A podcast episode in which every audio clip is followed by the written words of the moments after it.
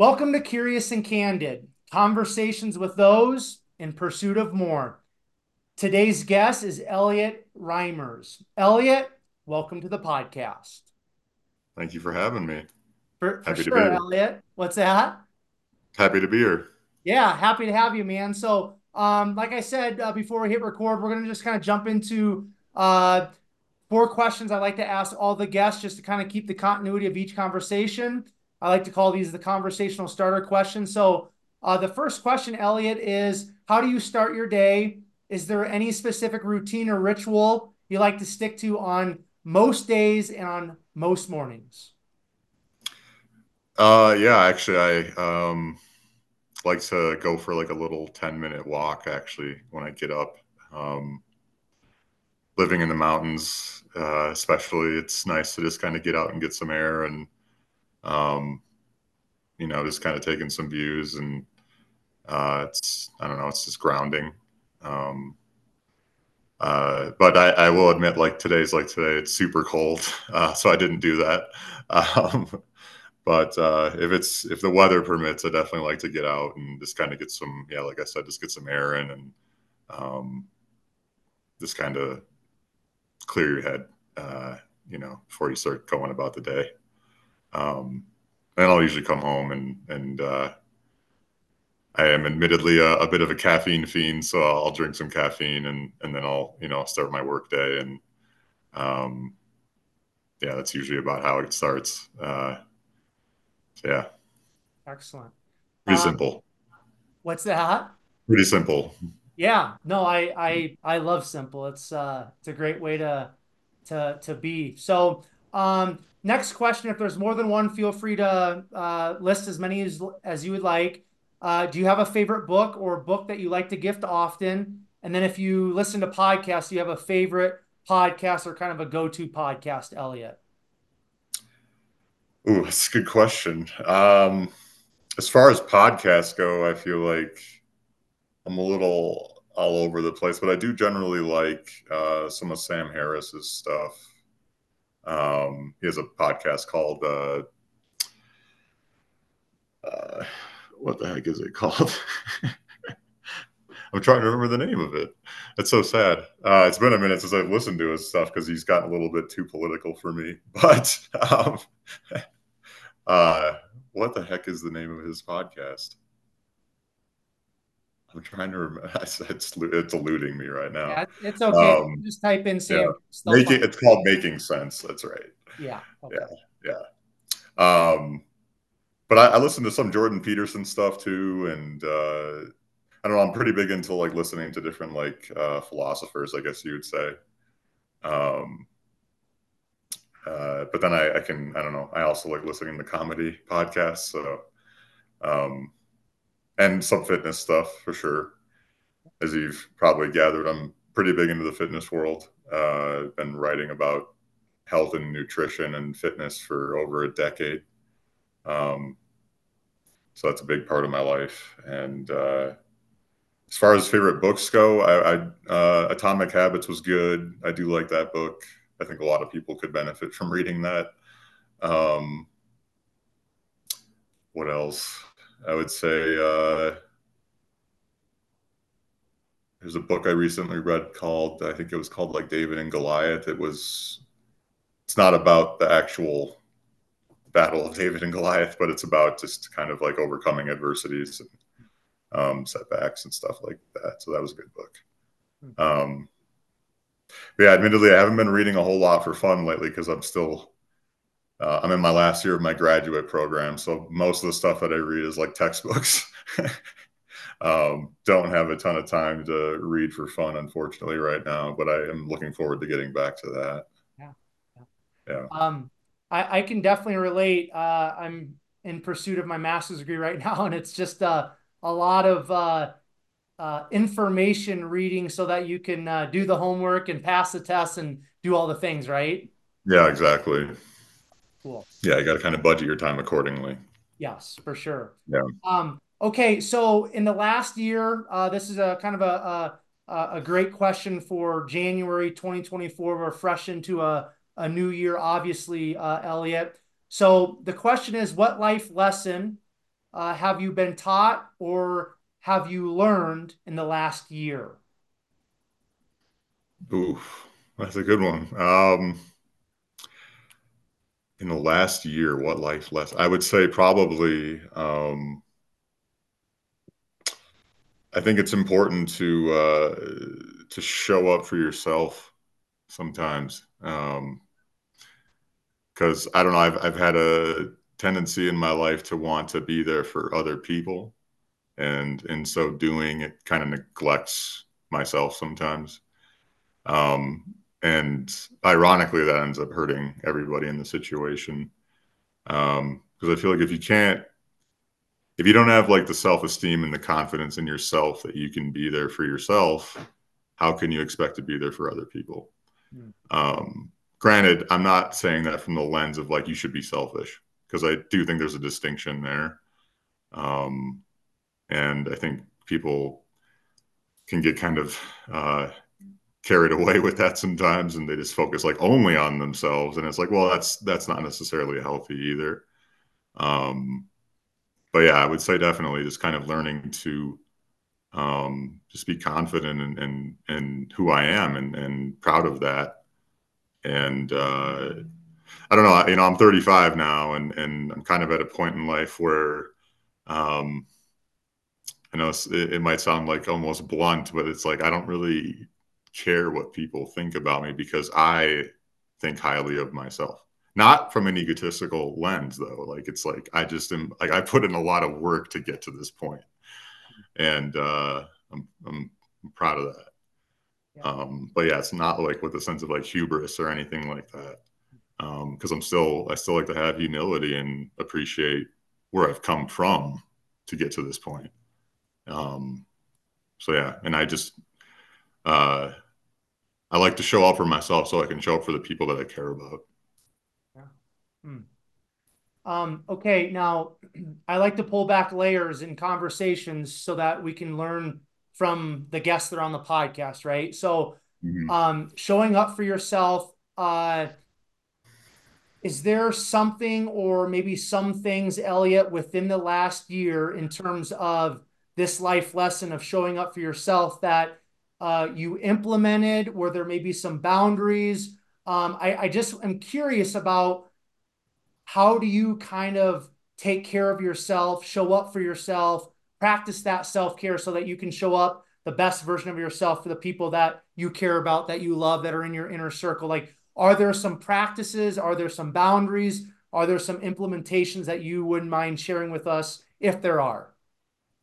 Um, yeah, I mean, as far as like practices, I would say like I, I definitely am a fan of, and I know this, this might sound cliche to some people, but I do genuinely think that um, exercising and going to the gym is a huge part of your well-being. Uh, or it can be at least. Uh, and for me it's always been a very good tool to just go and and you know lift and and kind of clear my head and um I, you know they kind of joke that it's like iron therapy but it really is in some ways um uh, you know, not to say that like that replaces if you need to go talk to an actual therapist or anything like that.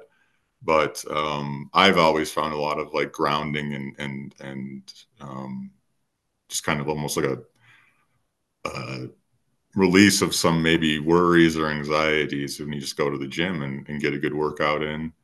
Um, but you know, there's also other things that I like to do, um, like just going out in nature can be a huge help if you're you know feeling down or having a hard day.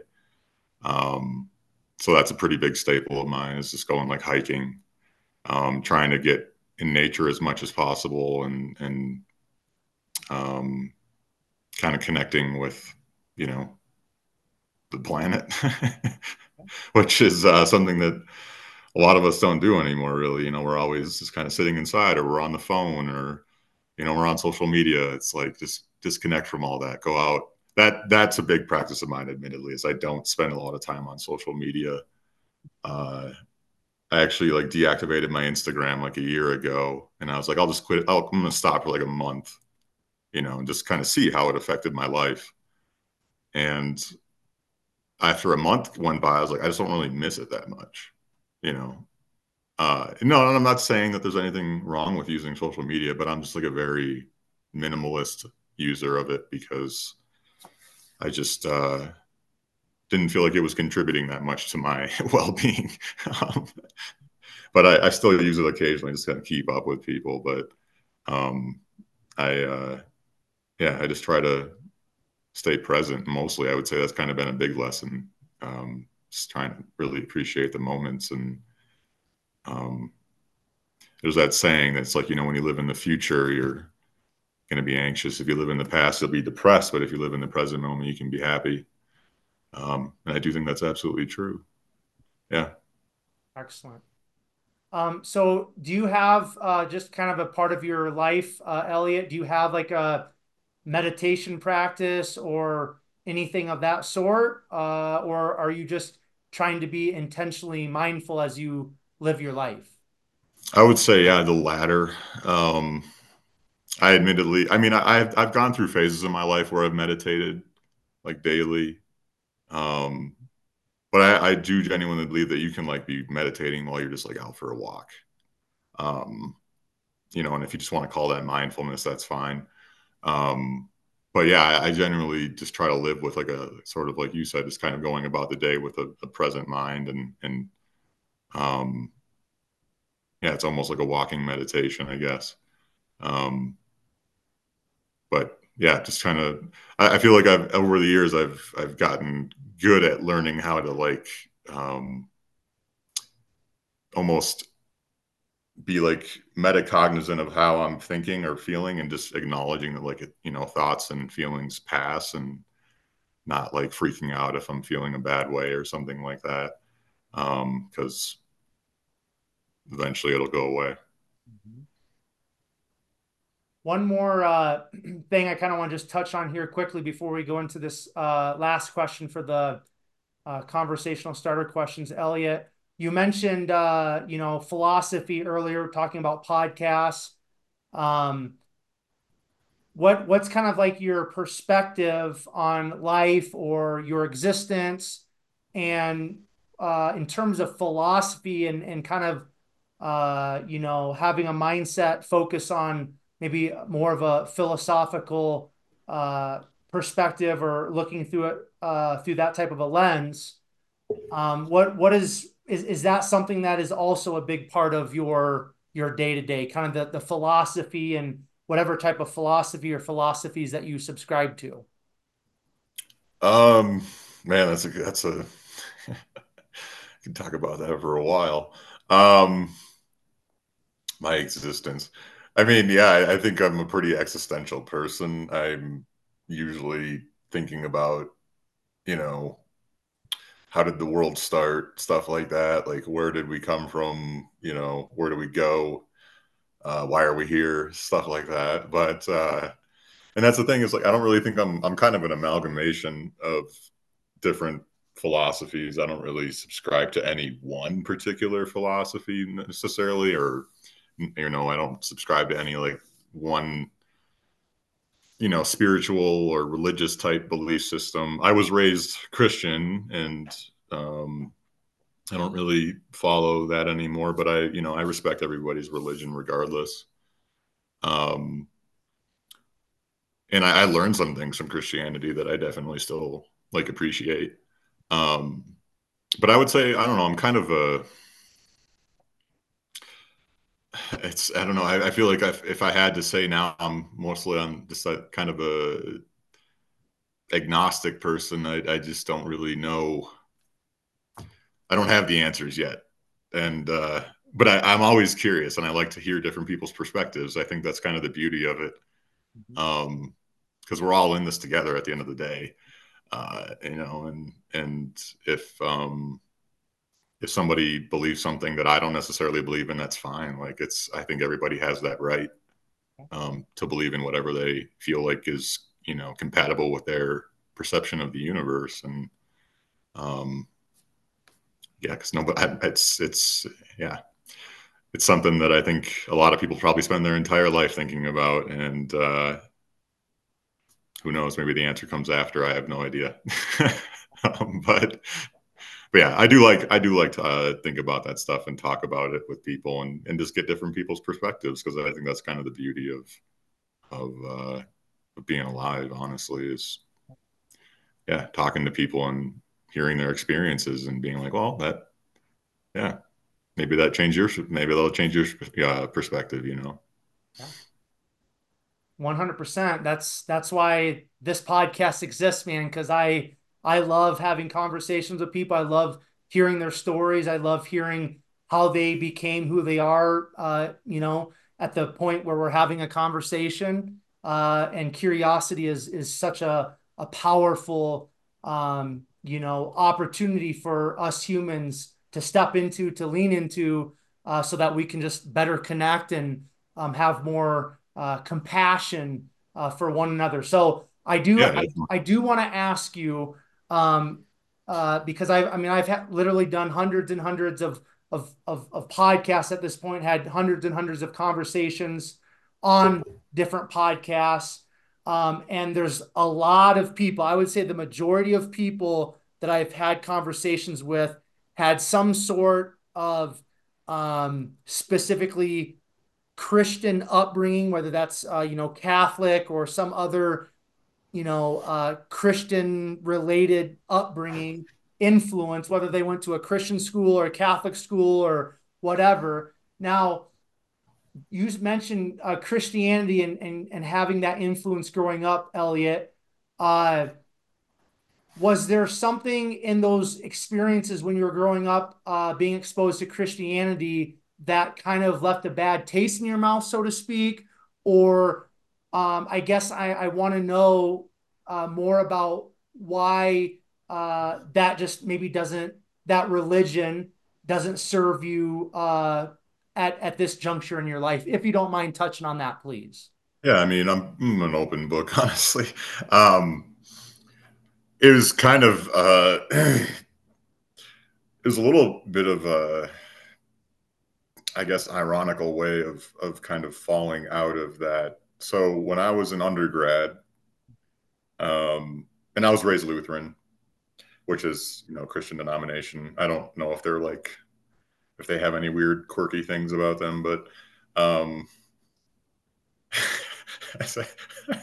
um, but anyways, yeah, I was I was I was in undergrad and and I you know I, I switched majors a couple times. I started out as like an exercise science major, and then I went to like food science, and then I ultimately landed on biochemistry, which is I got I got my bachelor's in that. Um, and this year I'll be graduating with my master's in uh, molecular pharmacology. Um, so I'm just kind of a nerd about the body and, and how different substances affect us. Um, anyways, I, I, you know, as I was taking some of those courses and stuff, I just didn't really know uh, how it was compatible with stuff that we were learning in the church um, you know, because there's like uh, you know, creation theory, and then there's you know the Big Bang. Um, so those are mostly mutually exclusive, I would say. Um, but it was one of those. I actually ended up going to a Catholic private college for a semester in my sophomore year because my I had some friends from high school that went there, and they were like all hyped about it. Like, you got to come here. It's great. And it was a great school. It was awesome. It was also very expensive, so I didn't stay there. But, um, anyways, I, I we had to take a world religion elective when I was there, and I ended up taking a Buddhism class, and uh, I just kind of felt like that resonated a little bit more with with how I viewed the world. Um, and I still do follow quite a bit of like Buddhist principles and and um, uh, yeah, I just kind of, like I said, it just kind of clicked more to me. Um, and so I just kind of decided, like, you know, I just don't really know if, if I see myself as a, as a Christian necessarily. But again, that, like, it's not to say that, like, I think Christianity is bad or, you know, like, um, or it's wrong because that's, that's, that's not how I think about it. Um, I just feel like it just, uh, like I said, just was more in line with how I um, viewed the world and, and how I felt about um, my existence and how I should live my life or how I want to live my life. Um, so yeah, that's it's kind of the gist of how that happened. Um, but honestly, I still I still listen to like some people. You know, I listen to Jordan Peterson, and he's a he's a religious guy, and um, and I agree with a lot of what he says. So um, it's it's one of those things where I, I feel like again, this goes back to um, people can believe whatever they want, and and I respect that. Um, you know, I'm not trying to push my beliefs on anybody really. I I want people to figure it out for themselves. I think that's healthy. But yeah. Very cool. Thanks for uh, being open about sharing that. I appreciate that, Elliot. Okay. Yeah. Yeah. So, uh, just uh, to wrap up uh, the conversational starter questions, Elliot, do you have a favorite quote, mantra, or word? oh man, it would be hard to pick a favorite word. I write for a living, so I use a lot of weird words. Um, favorite mantra. Uh,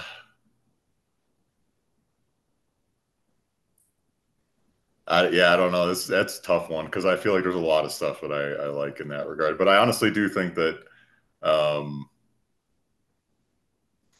the thing I said earlier about like when you live in the future, being anxious, past depressed, present moment, you can be happy. I think that's kind of uh, something I try to remind myself of. Yeah. Cool. Excellent.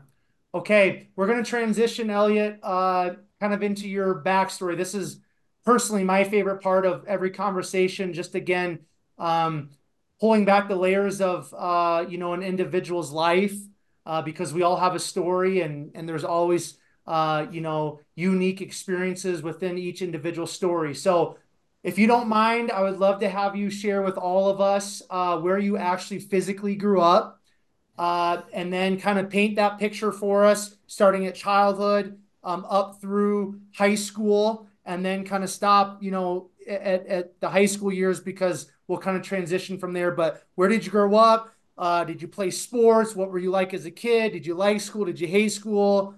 good, bad relationships with parents, siblings, kind of just uh, as much as you want to share, as much as you can remember. Uh, just just throw it at us if you don't mind, please. Sure. Um, well, I, yeah, I grew up in. Uh, I was born in a very rural part of Minnesota, and you guys might have picked up on the accent by now. Comes out at times.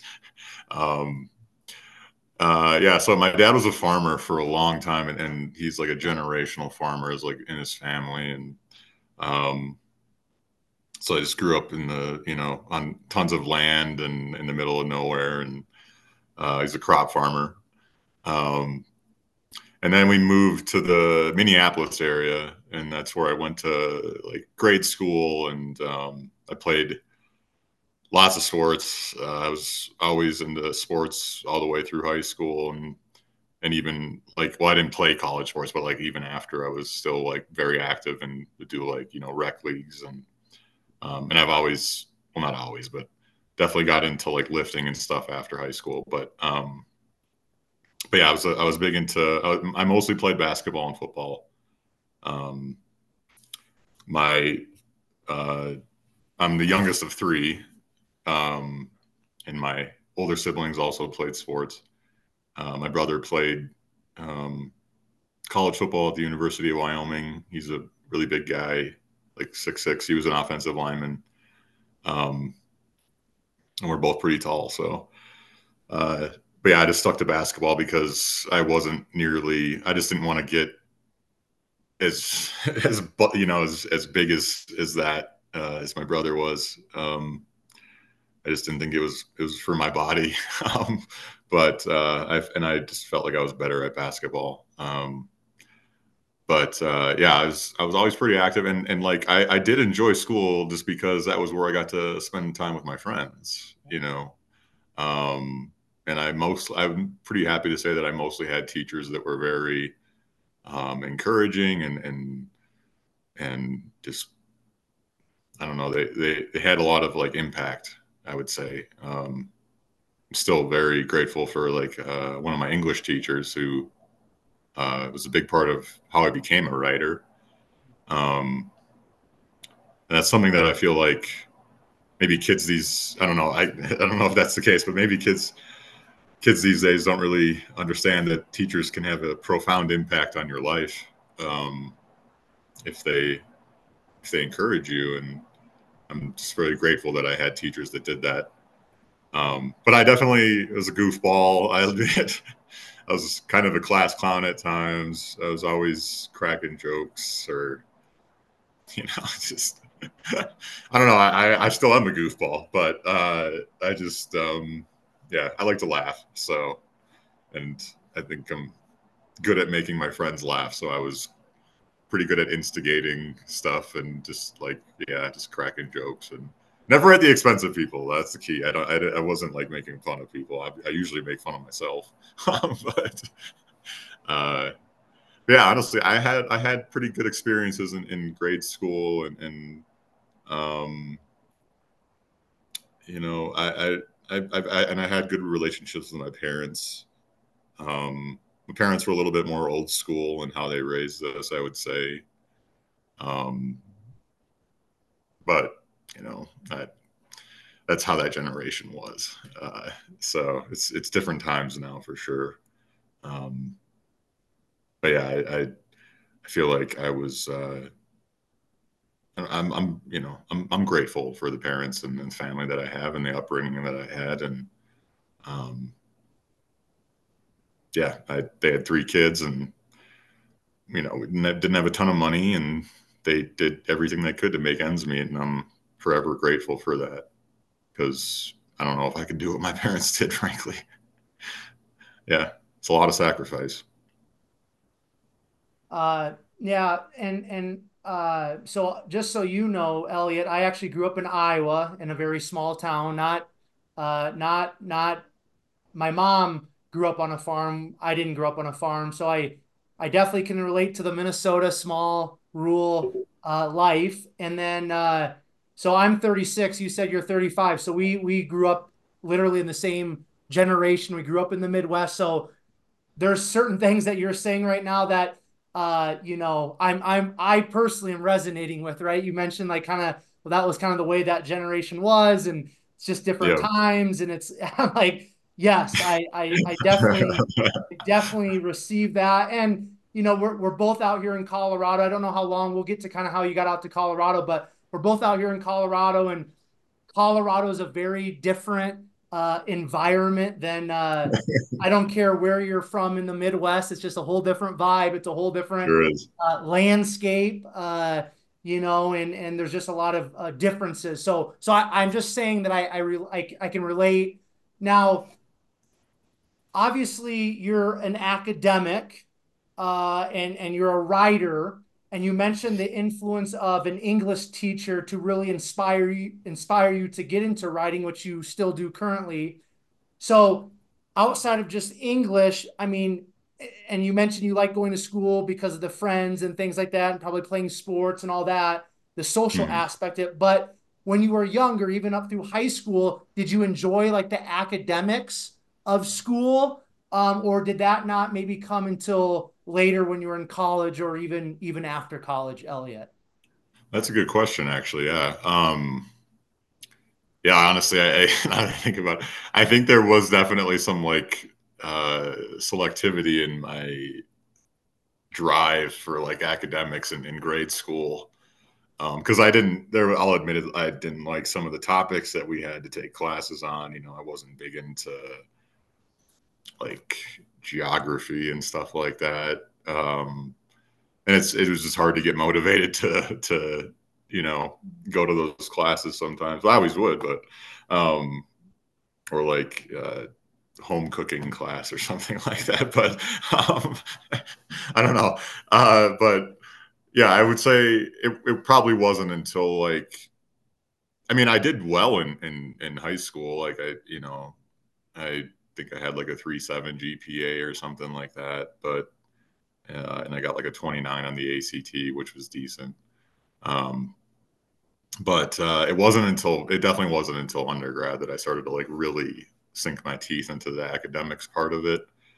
Um, but I would say that uh, in retrospect, I kind of wish I had taken the academics a little bit more seriously in, in grade school. Um, you know, you always hear people say it doesn't matter, like, which is you know, like, if that's what you want to get out of it, sure. But to me, it's like, yeah, it kind of does, is because it sets the foundation for those like habits of being successful in the academics. Um, and it like I ended up having to kind of take a year or two in undergrad to really really establish some like healthy, um, you know, like studying habits and because uh, I mean I'm I tell people all the time I I it, I was a straight A student in undergrad until like my third year and then I had like kind of a rough semester. I was just dealing with some stuff mentally, and um, and I failed a class, and it was like the worst feeling in the world at that time. Um, but it just kind of was uh, just a little bit of like a wake up call for me that um, like you know you got to take care of yourself so you can do well in school. Um, but yeah, it's uh, I don't know. I've always just really pri- I I like pride myself on doing well in classes because um, it's not necessarily about being the smartest person. It's just about uh, being organized and studying and and putting in the work. You know, um, and I have a hard time not doing well at something when I know I could do well at it. I guess that's what I'm trying to get at. Um, so, yeah, because um, people tell me that you know people always oh you're so smart you're so intelligent. I'm like well i've definitely had moments where i wasn't.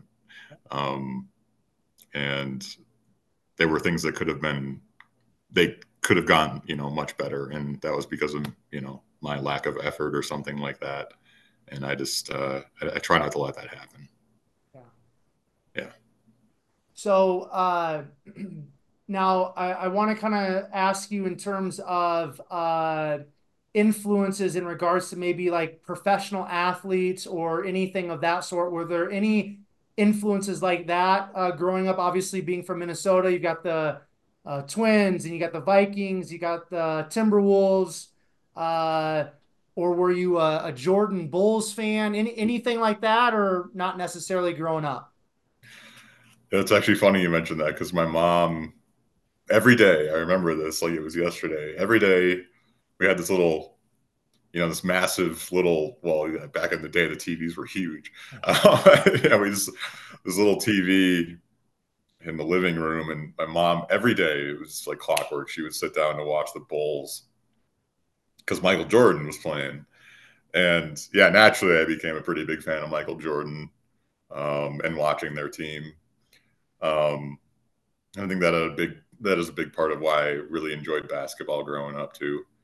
Um, I mean, I I, I have a hard time rooting for Minnesota teams because I just think that they're so poorly managed. But that's a rant for another time. Um, but yeah, we we watched. You know, we I went to a lot of Vikings games, a lot of Twins games, tons of T Wolves games. Um, got to sit courtside at a few of those, which was awesome. Um, and uh, yeah, I got to watch like Kevin Garnett um, back in that day, and um, as far as like, I don't, I don't think I like the thing is, uh, I don't think I really, really ever like idolized an athlete. I was never, I never like aspired to be a specific athlete, or I never was, and I don't think I was like ever really inspired by like one specific athlete. I think I was always just more so inspired by like, um, just watching great performances or like just watching a really competitive game. And um, I think that would inspire me definitely. But it wasn't just like one single person that I was like, oh, I want to be like LeBron James or something like that. Um, yeah, I uh, yeah, just kind of appreciate the competition, honestly. yeah. Okay, one more thing uh, related to the '90s. Uh, if you don't mind to uh, just kind of have some fun with me here, Elliot, since we grew up in the same uh, era. Yeah. Uh, were you a, a, a, Teenage Mutant Ninja Turtle fan back in the day, or or what what was kind of your go to for cartoons or anything of that? I mean, TMNT is a great cartoon. I uh, I played a lot of those video games too on like Sega Genesis. Um, but yeah, gosh, cartoons. I was really big into. I don't know if you remember this back in the day, but like uh Rocko's Modern Life. Oh yeah, Nickelodeon man, right? Yeah, yeah. A lot of the Nickelodeon cartoons I loved. Uh, Doug Funnie, great show. Um, what was the other? Oh, uh, Hey Arnold that's a great one. Yeah, those God, those bring back memories. And then there was like that show, that like skit show called like All That. That was yeah, it just brings back a lot of memories thinking about that stuff. But uh, I don't know if I had a single favorite. I, I did like a lot of that stuff though. Yeah, I would watch the Rugrats. yeah. Good, yeah. good times, man. Uh, 1990s, early 2000s. I I think were uh, they were some some sweet times, right? I absolutely agree. It was a great time. Okay, so uh, one other question here about kind of like your childhood, uh, Elliot. You mentioned that you know, you, you kind of grew up in a, in a rural, uh, free range setting. Uh, your dad was a, a generational farmer, and then you guys kind of moved to the Minneapolis area, which obviously that's that's big city stuff. That's a lot different than rural Midwest.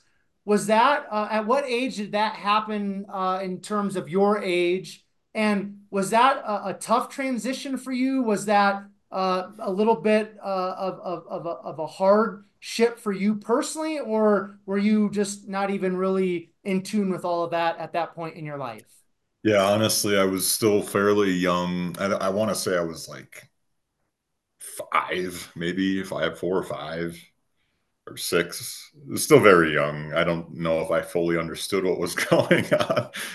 um, you know, and it was, I think it was a little bit, I think there was some, uh, it was a little bit jarring, I would say, just just because I was being taken away from this really small community that we lived. I mean, this the closest community we lived to was like hundred people, you know, so everybody knows everybody. Um, and you know, I didn't get to see the friends that I would hang out with there anymore, play with. Um, and uh, yeah, and then go into this, you know, massive area of the of the state or, or densely populated area and um, having to, you know, kind of acclimate to the city life. Um, uh, but yeah, so I, I feel like I was still pretty young, so it was it wasn't. I don't think my my brain really understood what, the gravity of that was, um, and uh, and I was able to make some new friends pretty quickly when I moved to the city. Um, but I definitely did still kind of miss the serene uh, aspects of the rural life and the simplicity of that. Because yeah, when you're in the hustle and bustle of the city, it's it's obviously much different. Um, I think that was you know I've lived in quite a few states now, and I've lived in like Washington D.C. for a bit, and like that was a stark contrast from you know the rural Midwest. Um, because yeah, when you live in a town of 100 people, everybody says, you know, everybody knows you and they ask you how your day is going and they talk to you. And then you live in Washington, D.C., and nobody even acknowledges you exist. So, yeah, it's uh, different strokes for different folks. For sure, for sure. Yeah. Okay, so uh, I want to talk a little bit then about uh, you know your transition from high school into college. You mentioned you switched your degree, I think, three times. You started off with exercise science. So I would like you to kind of just let us know um, what influenced you in high school, Elliot, to want to study exercise science in college, which, again, uh, that's what my undergraduate degree is in. Uh, so we have, again, something in common there. But what was your influence in high school to go to college and start off studying with, with, with exercise science? and then walk us through some of those, uh, you know, uh, transitions of, uh, you know, why you went from exercise science to your next major to uh, biochemistry, which I believe is what you said your undergraduate degree is actually in. Um, walk us through some of those uh, mindsets and processes of of the changes and the switches. Uh, but but first of all, just please let us know why you chose exercise science going into your freshman year of college. Yeah, um, I would say a, a big impetus for that was that I started to get into like lifting and, and athletic kind of training, um, especially like yeah, like my senior year of high school. Um, just kind of started to read more about you know nutrition and because I'll admit like and I kind of I guess I kind of glanced over this, but I was always a very I was a very heavy set kid. Um, and I wanted to be big like my brother, you know, and play offensive line until like eighth or ninth grade, or maybe no, I was like it was, it was actually tenth grade. Um, and then it just kind of like, well, you know, for one, people would you know occasionally you know call me names or you know poke fun at me because of my weight issues and um and there's some stuff that's that was said to me that still I still remember to this day Uh, because uh, it was said to me by like adults, you know, and I was like in seventh grade, and it's like baffling to me that an adult would say some of that stuff to a kid. Um, but I won't go into like specifics, but it was just hurtful stuff. Um, and yeah, it, it definitely did. It, it, it like dampened my, my self worth to be called names or be told that I was fat um, which was a fact, but it still hurt. but uh, uh, and yeah, so I think it was like around my sophomore year that I started to just kind of pay more attention to like what I was eating, and um, because um, I, I'll admit I grew up on like a diet of like fast food and and soda and this stuff that I never eat anymore. um, but uh naturally I just became interested in and um and yeah, like in in how the body can be transformed into you know a completely different shape through food and exercise. And um and I became pretty passionate about learning um you know what's healthy or like what is you know nutritious and um and how to build muscle and stuff like that. Um and so naturally i was like well what kind of degree would be compatible with that passion? And, and kinesiology or exercise science was seemed like the right fit. Mm. um, so i started out as that and uh, and then i yeah i went through like a year of classes and i was just, i still wasn't i didn't think that it was still quite in, it wasn't getting um, as deep into like the science of it as i wanted it to or i was i was kind of hoping it would um, you know, kind of like at the biological level. Because um, kinesiology, as as much as I enjoyed some of those classes, it was pretty. Um, it was very specific, I would say, to like that realm, which is understandable, but it wasn't really getting as deep into like the cellular mechanisms of like muscle growth as I thought it would.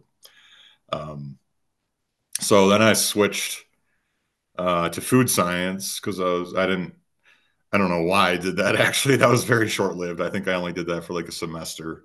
Um, and I was like, oh, I don't think this is the right path because it was actually more for like people that wanted to get into like, you know, um, uh, like creating a food product with a specific, you know, agricultural ingredient or something like that. That's like what you would want to do if you're a food scientist or like figuring out how to make a product taste a certain way, um, which was still not really what I was looking for. So I switched to biochemistry because I was like, well, this is like this is broad enough that I can specialize kind of however I want to if I want to go to grad school or and it keeps your options open for careers, I feel like. Um, because if you have a degree in biochemistry, you could do a lot of different science-based jobs. Um, so I yeah, chose biochemistry and uh was very happy with that decision. It was pretty much exactly what I was hoping for. So um, but yeah, I, I, I like to apply a lot of the biochemistry that I learned to nutritional science. That's really where a lot of my interest lies, because I think that that's endlessly fascinating. So, yeah. And where did you? I know you mentioned you went to college to some Catholic school for a short time, but where did where did you actually get your biochemistry undergraduate degree from, Elliot? Uh, the University of Minnesota. Okay, cool. Go Gophers, huh? Mm-hmm. Yeah. Did you go to Iowa? Uh, no, I went to the University of Sioux Falls in South Dakota. Okay, okay. I had a couple friends that went there. Yeah, yeah. Is that the? Are they the lumber. No, the Jack. They're Cougars. Oh, they're the Cougars. Okay. Yeah. Is South Dakota State the the one? Are they like the lumberjacks or the? They're, they're the Jackrabbits. The Jackrabbits. That's right. There we go. that's right. Yeah, they're they're uh, S, SDSU is about an hour uh, from uh, from Sioux Falls. They're in South Dakota. So okay, gotcha. Um, yep. Uh, okay, now you you brought up something uh, that I wanna I'm gonna I'm gonna again pull back a layer on because obviously uh, it was very impactful for you when you were younger, and I'm assuming that throughout your life it's it's it's played an impact for better for worse. But you mentioned uh, you know your uh, you know being overweight when you were younger.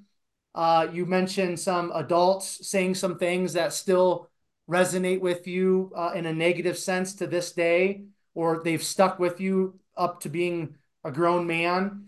Uh, now, so my background, like I said, my degrees in exercise science. I started lifting weights going into fourth grade. I've competed in bodybuilding, powerlifting, and all that stuff. And you know, I'm not here to get into my story, but a lot of my story has to do with, um, you know, body image issues from from childhood uh, you know, oh. struggling with anxiety and different mental stuff, and and mm-hmm. and you know, really diving deep into you know uh, building muscle and getting big and and that whole uh, world uh, to kind of build up my outward. But when I got into college, they were some of my darkest days, and I was you know big and and you know tattoos and shaved head and intimidating on the outside but I was lost and hurting immensely on the inside, especially uh, those late teens, early 20s. And, and I bring that up because there's a lot of us guys that will build up the outward appearance or get involved in these quote unquote ma- masculine activities uh, and and and and portray this this this this this person on the outside, but on the inside there's a lot of hurt there's a lot of hurt mentally, and and and I think there's even uh, more of a crisis of that currently. We won't get into that right now, but is, is are those some experiences that that you can relate to? As I'm kind of just sharing a quick little snippet of of my story, and if so, can you just kind of walk us through that? You know, like the mental side of things, because you mentioned in college you had a slip up in a semester because you were dealing with some some mental health stuff. So I, I want you to unpack as much as as as you're willing to unpack because this is we're gonna get into the nitty gritty now. This is this is real life, right? Yeah, totally. And um, yeah, I can. I mean, I would say I'm pretty. I could resonate with a lot of what you just said there too. Um, because you, you know what can be more masculine than, than lifting heavy weights and, and being all buff and but then inside if you're you just feel broken it's mm-hmm. it's uh you know a bit of a farce at that point. Um, but yeah, I mean, I would say a lot of why I wanted, yeah, there's definitely a level of like I wanted to build muscle and stuff so I could deal with some of those insecurities. But I think kind of the the almost like an aha moment is like you start doing that and you you know you you, you get strong and you you know because I was into powerlifting for a while and and uh, you hit your goals and you're you know you're deadlifting 500 plus pounds and but then you're still going home at and after that workout and being like well now i'm back to normal life and what now? Because you still have to sit there with your thoughts and your feelings and um as much as i love lifting and and and being strong and and whatnot like that's definitely not the be all end all to life and it's not um necessarily going to cure whatever it is that's ailing you or however you're feeling. Um, so uh, I'm trying to remember the uh, second part of the question there. Um, can you repeat that? Sorry. No, you're fine, Elliot. Just, just, I just want you to unpack. Oh, yeah, the mental. Go ahead. Go ahead. Yep, you're fine. Mental, yeah, the mental health thing. Sorry, I didn't mean to stop you there. Okay. Um, but uh, yeah, the I I had a lot of I had I had I had a semester where I just became like very anxious um and was definitely dealing with like panic attacks like every day. It was like several panic attacks a day. I don't even know where it came from honestly. It was just like it just uh just something just like changed. It was so bizarre. Um, and I became essentially like agoraphobic. Uh, I just didn't want to leave my apartment. Um, and that's why I ended up like doing very poorly. I went from literally being put on, um, like they gave me a scholarship at the U of M because I was doing so well academically. Like they gave me like a presidential scholarship.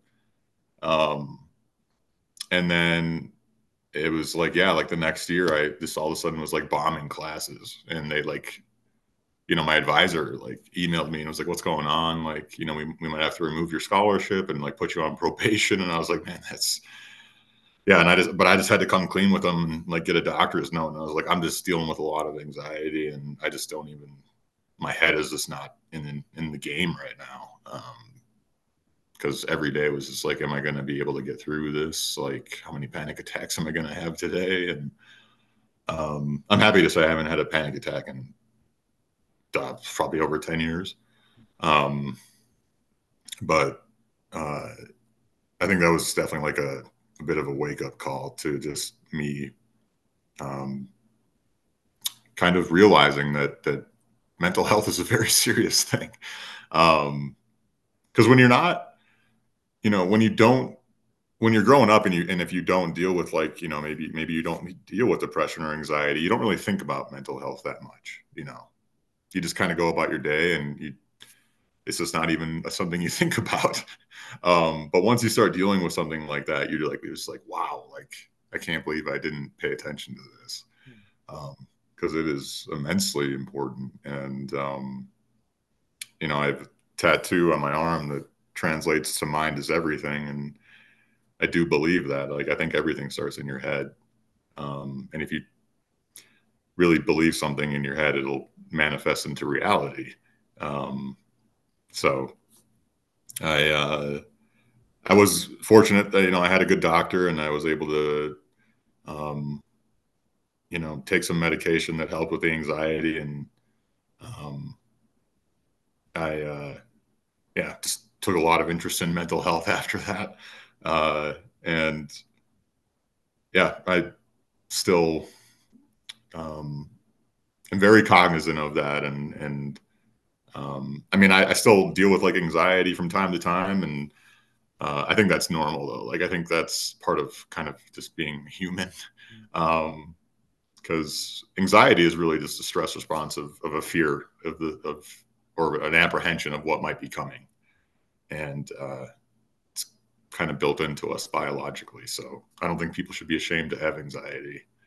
Um, but I think the key is like learning how to manage and and and, and talking to people about it, um, which has been a huge help for me. Just talking to people and um, and learning different tools to to kind of calm yourself down.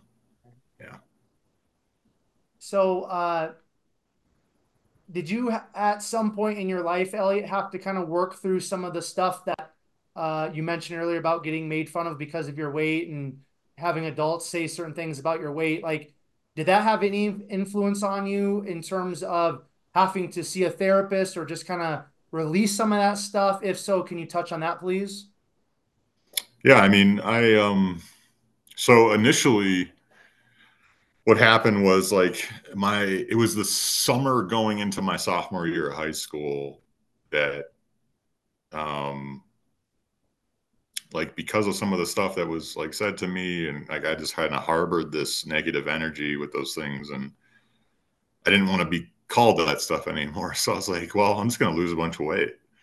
And I did it like in a very unhealthy fashion. Like I went from eating, you know, McDonald's and junk every day to basically just eating like a salad like once a day, like basically like starving myself um, and doing just ridiculous amounts of like cardio. Um, and I went from wearing like XL t-shirts to wearing like a small. And I'm I'm six foot two, which is ridiculous. Like I was six two, like 135 pounds, I think, at one point and I looked emasculated. Like I looked, I just looked like I had been malnourished for a long time. Um, well, you could see my rib cage, you know, all kinds of stuff. Um, and so that wasn't healthy either. It was like fighting fire with fire. It's like going from one end of the spectrum to the other. Um, and and it wasn't until like and then I had like a teacher that pulled me aside and was like, "Are you okay?" Because uh, when I came back to school, like nobody recognized me. Like everybody was like, "What the heck?" Um, and, and I, I think I, I think I might have like actually broken down and started to cry when she asked me that because I was just like, I don't know, like I'm not okay, but but this is what I thought people wanted, you know. Um, and that was just kind of like a knee jerk reaction, I think, from me, uh, just not wanting to be, you know, called those things anymore. Um, but you know, at the end of the day, like I'm, I'm kind of glad that that all happened because that is ultimately like what led me to finally understand like what is healthy and and like finding a balance and um and then being able to eat food again was fun. So not doing you know an hour of the step mill every day uh yeah it was just like i said though that at the time i was fairly uneducated and i was just like what's the quickest way i can get get my body to not look this way, you know. Um, but it did definitely create some like body image issues, and and like you said, that it's tough, especially when it manifests at, at that young of an age, and um, that's something that I still struggle with sometimes, definitely, because I just you know kind of grew up with always trying to um, almost like earn the the respect from people about like how I looked because I was always told that I looked, you know, like a fat piece of you know what or whatever. um, so you uh yeah, it's it can definitely mess with your head a little bit. Um but like I said, now no, I don't really care if people if somebody wants to come up to me and make fun of my appearance. I'm just like, okay, whatever. Like it doesn't bother me. That doesn't happen, but if it did, I wouldn't really care. All right, so um, let's let's talk about uh, when you graduated from college. Then you got your uh, undergrad in biochemistry. Where did where did life take you uh, immediately after college? Just start uh, sharing a little bit about that, if you don't mind, Elliot, please. Um, yeah, so that's kind of a interesting tidbit, but I never I never had like a 9 to 5 after I graduated undergrad. I actually went um it was kind of a bizarre happenstance, I guess, but when I was in like my junior year of undergrad, I because I've always liked to write and um I started just to kind of write blogs for fun. Um, and they were on the topic of like nutrition and supplements and, and exercise physiology.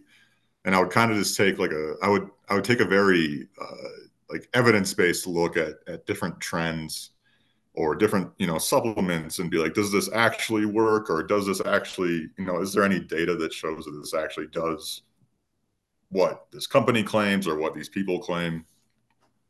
You know, it might be like the keto diet or something.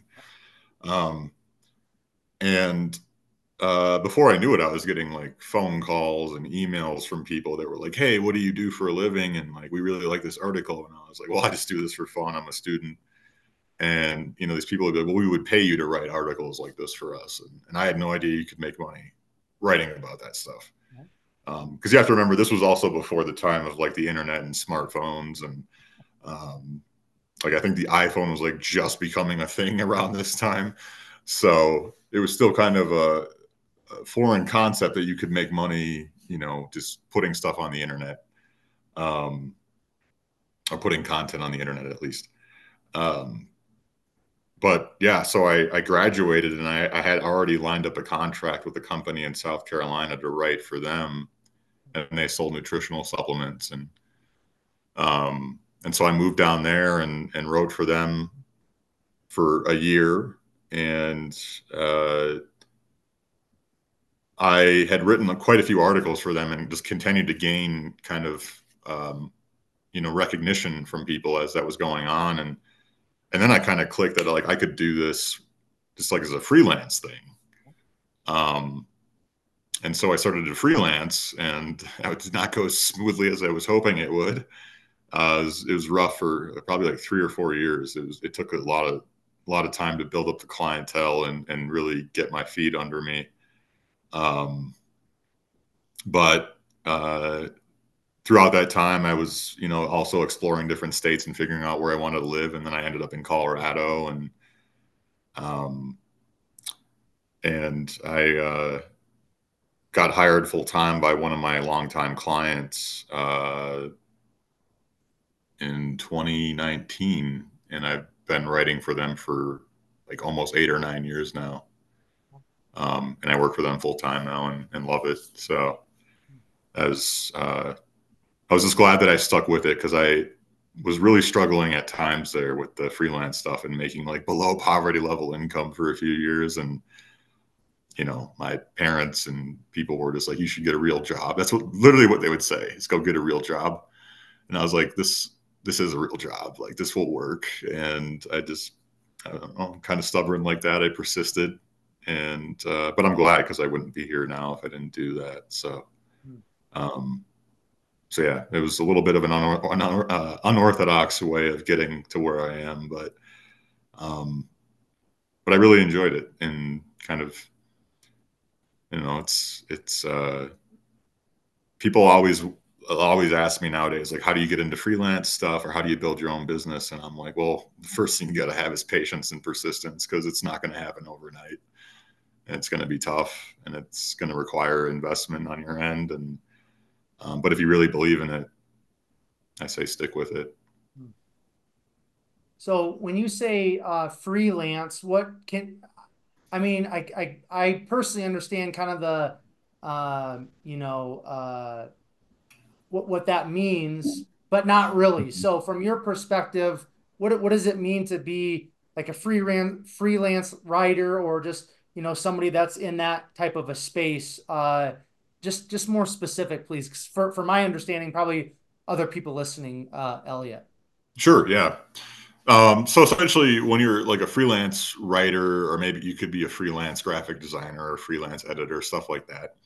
Um, it essentially just means that you don't have an affiliation with like a specific brand or a specific company. It means you're mostly just looking for you're looking for jobs that people are offering regardless of like you know what their association is with. Um, granted, that doesn't mean you can't be selective about who you pick to write for or work for. And I, I was that way. I was pretty selective because I don't like to write for people. Sorry, I shouldn't say. I, I don't like to write for companies that if they're like selling something that I'm like, well, that's snake oil. like I'm not going to write for them. Um, I can't do that because it's just like a conflict of your integrity. Um, so I, I and maybe that was why it was a little bit of a struggle for me because I was I was fairly selective about who I wrote for, and I didn't want to write for companies that I thought were peddling garbage. Um, and as you can imagine, in the supplement space, there's there's a lot of that. Um, but you know, of course, there are also good good supplement companies. I feel like, and, and companies that actually have some integrity and and try to develop formulas that are um, what I would say science based. Um, but yeah, when I was getting into freelance writing, there wasn't a lot of that, so I had to be pretty scrut- uh, scrutinous about like who I was writing for, and and it was tough because you know I was writing for people in like the UK and Australia and and all over the world just because it was that hard to find companies that I was like, yeah, these are good products, like I, I can get behind these.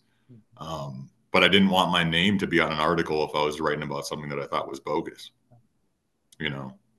Um, and uh, yeah, so I guess yeah, yeah, to answer your question, freelance essentially just means that like you're you're selecting who you write for um, based on what's what the opportunities are, and there's platforms out there that have like job postings of people that are looking for freelancers. So, um, yeah, very cool.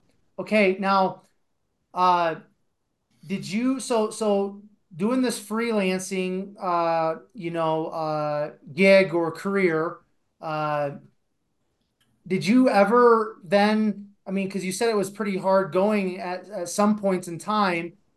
Uh, did you ever have any other like? Did you ever do any personal training or any other work to make an income, or was it? It's literally you graduated and it's just been freelance writing ever since. Yeah, no, that's that's a good question. Uh, I did. There was a period there when I was like supplementing my freelance writing with um, online coaching for like nutrition and and, and training because I was just not making enough money through freelance writing. Um, so that was a that was a, something I did for like probably like two or three years, I would say. Um, and I still kind of do it, but it's mostly like pro bono for like friends or something.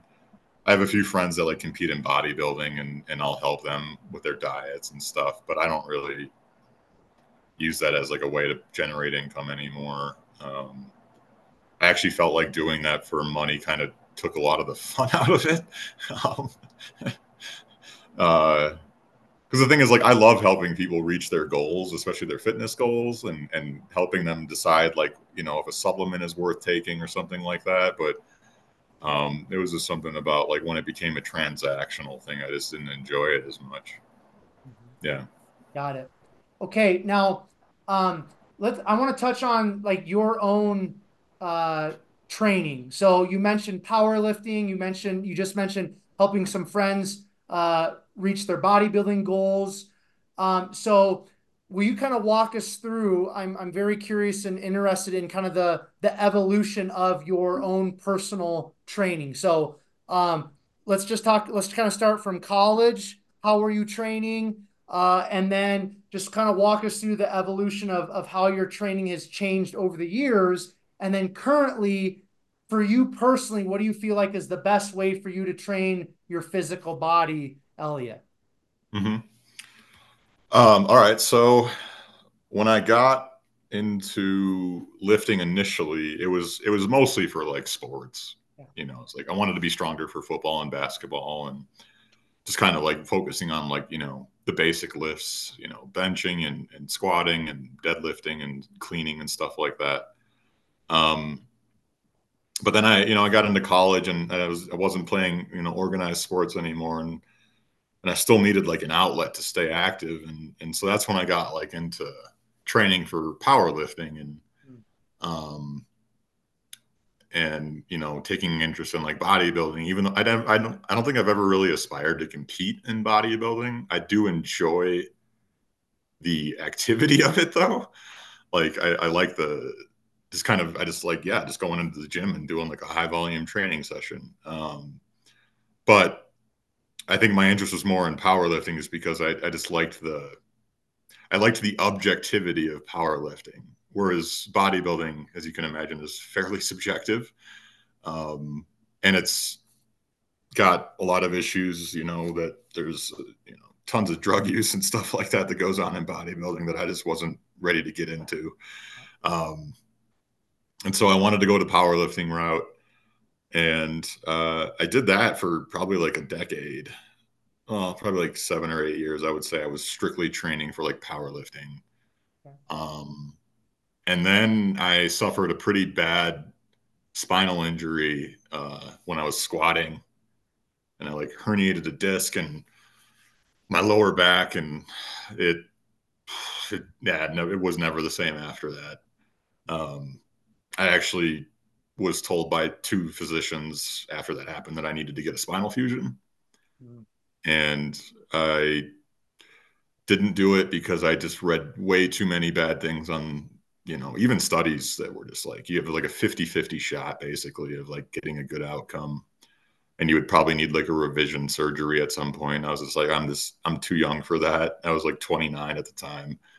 Um, so I decided not to do that. But then it was just like a long period of like being in chronic pain and uh, not being able to lift really. And um, I was just constantly researching like ways to try and fix a herniated disc without surgery. And um, the kind of reality is you just got to kind of take time off of lifting and, and do like different stretches and um, and then just give it time. And uh, but I'm happy to say like this past year, probably like yeah, past year now, I've been like getting back into like diligent lifting and um uh and being able to do most exercises that I want to do again and but I'm not I don't really train for powerlifting anymore just because I just I just am too worried about hurting myself again. Um, and I don't make money powerlifting. You know, it just doesn't make sense for me to get hurt like that again because that took me out of commission for like a few years, and it was really hard to, you know, even just go about my day with that pain. Um, and like it was, you know, keeping me from working and stuff like that. So now I now I kind of approach my training like I, I just want to be functional and like athletic. Um, and obviously, you know, looking muscular is, is fun, but um, but I, I I know my limitations now, and, and I'm like very conscientious of like what I can and can't do, and if something hurts, I don't do it. Um, but I would say now I kind of just train like almost like bodybuilding style, um, with a functional component to it because I want to be able to move freely and you know like go on hikes and stuff without feeling like my back is you know in excruciating pain. Um, so yeah, it's just kind of it's it's a it's a component of taking care of my body now. Um, but I still do love, yeah, I still love lifting, and it's always going to be something that I enjoy. I think for the rest of my life, um, even if it's, you know, even if that means I'm not able to go in and deadlift like I used to or squat like I used to, I still still thoroughly enjoy it, and I just enjoy pushing myself, kind of, you know, as much as I can. Hmm what is uh what does your eating uh, kind of look like uh, current day, and how has that changed over the years, if it has, Elliot? Um, I would say, you know, I would say, and anybody that's spent time with me would say this too. I'm a pretty like what you'd say like a clean eater. Um, you know, I eat a lot of like vegetables and and uh, you know lean protein sources. You know, chicken. Um, and you know i work for a supplement company and so i get like protein powder and stuff for free and i'm usually use that usually like whey protein and um, different vegan protein stuff that we make too. Um, but i would say yeah i'm mostly you know a pretty balanced diet. I don't really like restrict i don't like restrict fats or carbs or anything like that but i am very mindful of like where my macronutrients are coming from.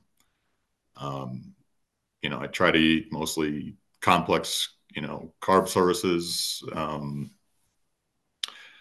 uh, and I do do intermittent fasting, not necessarily because I think it's going to make me live longer, um, mostly just because I feel like it's actually, I like the lifestyle of it a little bit better. Um, I used to be the type that was like, oh, I have to eat every two to three hours. And, you know, just carrying Tupperware everywhere. And like, I just, I got so sick of that. And uh, I honestly, I've I've been doing intermittent fasting for like ten years now, and I don't think it made a difference really either one way or the other. I mean, I don't think it makes a big deal whether you eat every five hours or every two hours or every eight hours. Um, the main thing is just kind of it's like main thing I tell people when they ask like how to lose weight. I'm like, well, portion control and eating fewer calories is the main thing.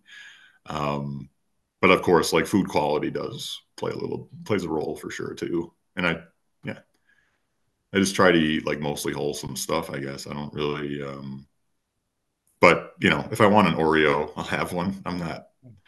I'm not at a point where like I need to restrict myself, you know, tons if I am craving something. Um. So yeah, I'm. But yeah, for the most part, I like to think that I eat pretty healthy foods. Yeah. Now, we mentioned earlier Colorado being a little bit, uh, you know, of a different state. Now, you mentioned you eat meat. The the plant based uh, Coloradoans uh, haven't gotten after you yet, Elliot, or what? Or you just don't care? I mean, yeah, I don't, I don't, I just, I, I, well, I don't really eat a lot of red meat anymore. I, I don't know. I just kind of lost my craving for it as I've gotten older for some reason. I don't really crave like steak or anything like a burger. I mean, maybe once in a while, but and I don't eat like pork really. Um, I would say chicken is the main animal source of protein that I eat, and then eggs. Um, but yeah, the Coloradoans haven't got me on the vegan bandwagon just yet. I've definitely dated plenty of vegans out here though. So it's I don't know. I get to they end up always taking me to vegan restaurants in like Denver and stuff, and some of them are actually pretty good. So yeah, I can get on board with some of that stuff. Yeah. I, I'm just I'm just having fun. I I No, I- I, I had to throw that out there because you know uh, Colorado's a, a unique place full of awesome people, but sometimes I'm just like, man, like. so, anyways, um, now you mentioned uh, working for a supplement company. I'm assuming that's uh, Transparent Labs uh, that you're referring to. Is that correct?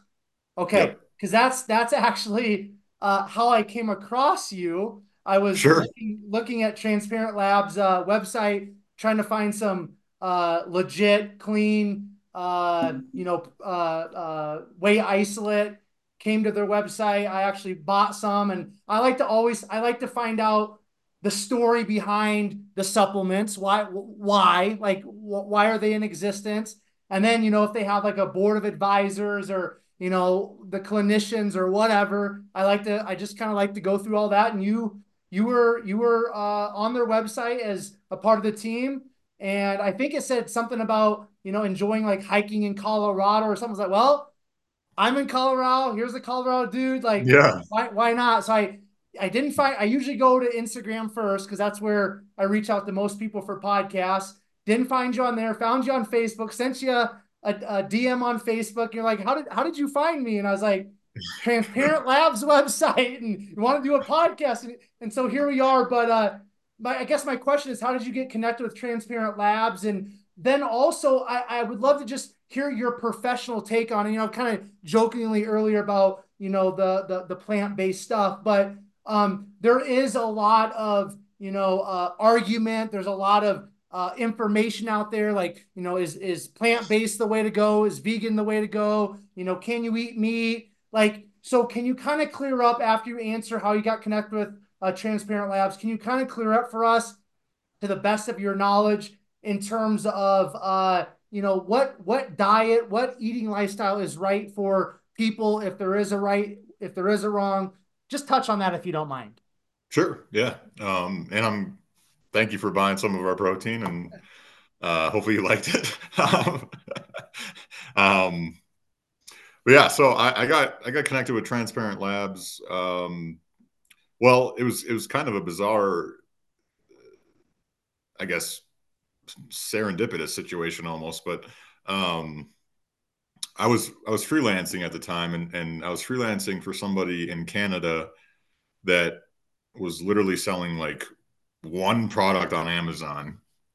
Um, and he reached out to me and said that he like really wanted to to kind of develop a brand that was was like grounded in science and like really evidence based formulas because at the time there was a lot of just not so good stuff on the market. Um, and uh, and I just kind of I don't know it was just like when he came to me I was just like I feel like this guy's on the right track because this is something the supplement industry needs. And so I started writing for him and and uh, it wasn't Transparent Labs at the time. Um, but what happened was I wrote for him for several years and just saw the company grow.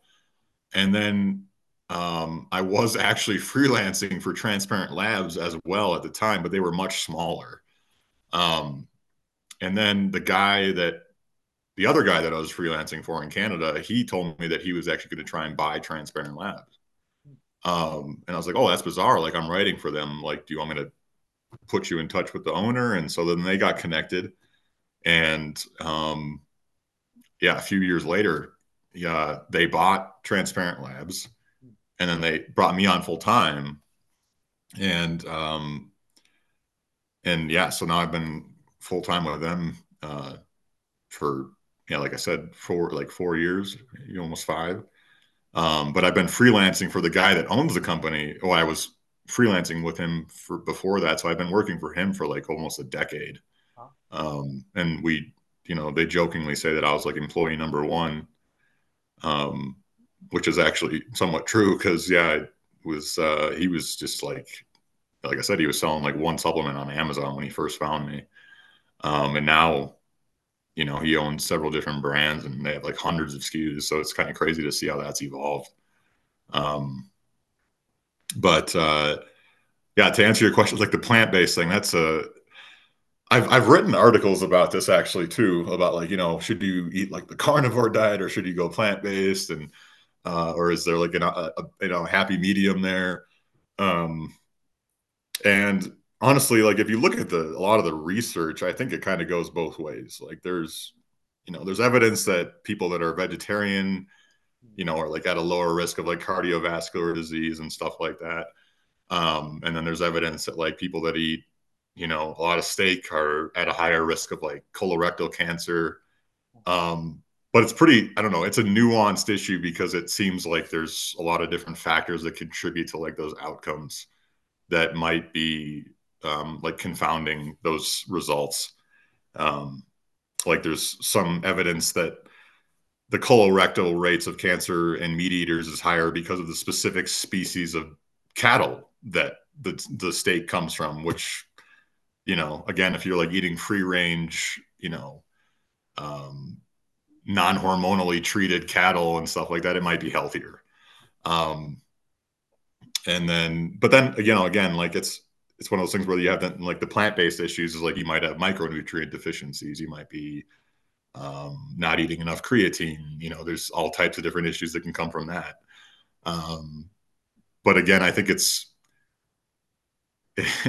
it's one of those things where like when people come to me like should i eat plant-based it's like well i would say you should do that if you believe ethically or uh like environmentally that like that's what what you think is best for yourself or for the or for the world maybe um but then you you know i don't because like i've had people that have come to me and said that they switched to a carnivore diet and it like resolved their gut issues um and who am I to say, well, you should stop doing that?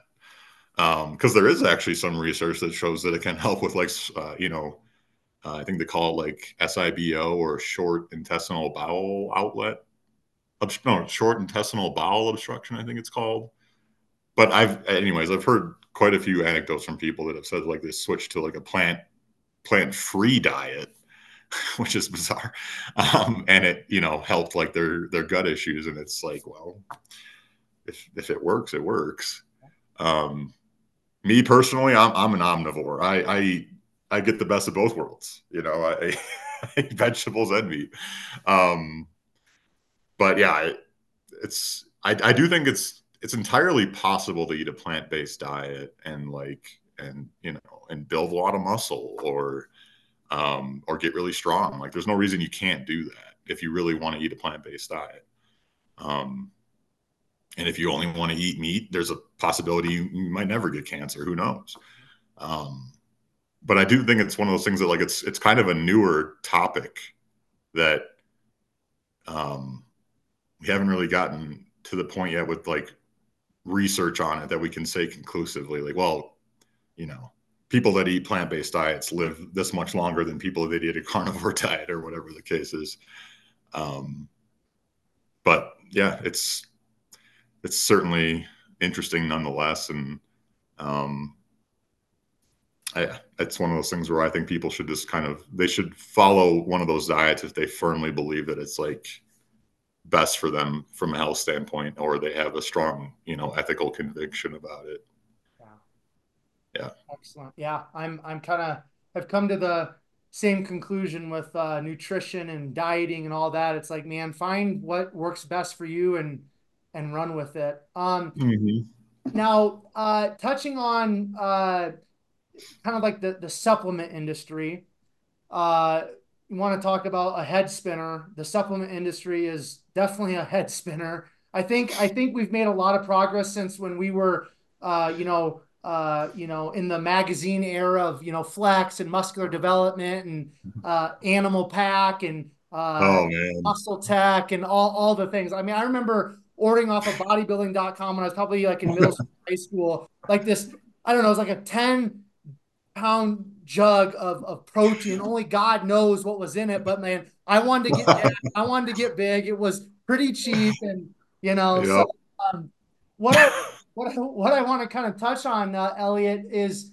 um, you know, that that's why I was on Transparent Labs website initially because I, I, I, I'm, I'm look, I was looking for something that was legit. I was looking for something uh, you know, very uh, minimalistic ingredients and uh, with with a little bit of flavoring, right? Uh, but I don't need anything extreme.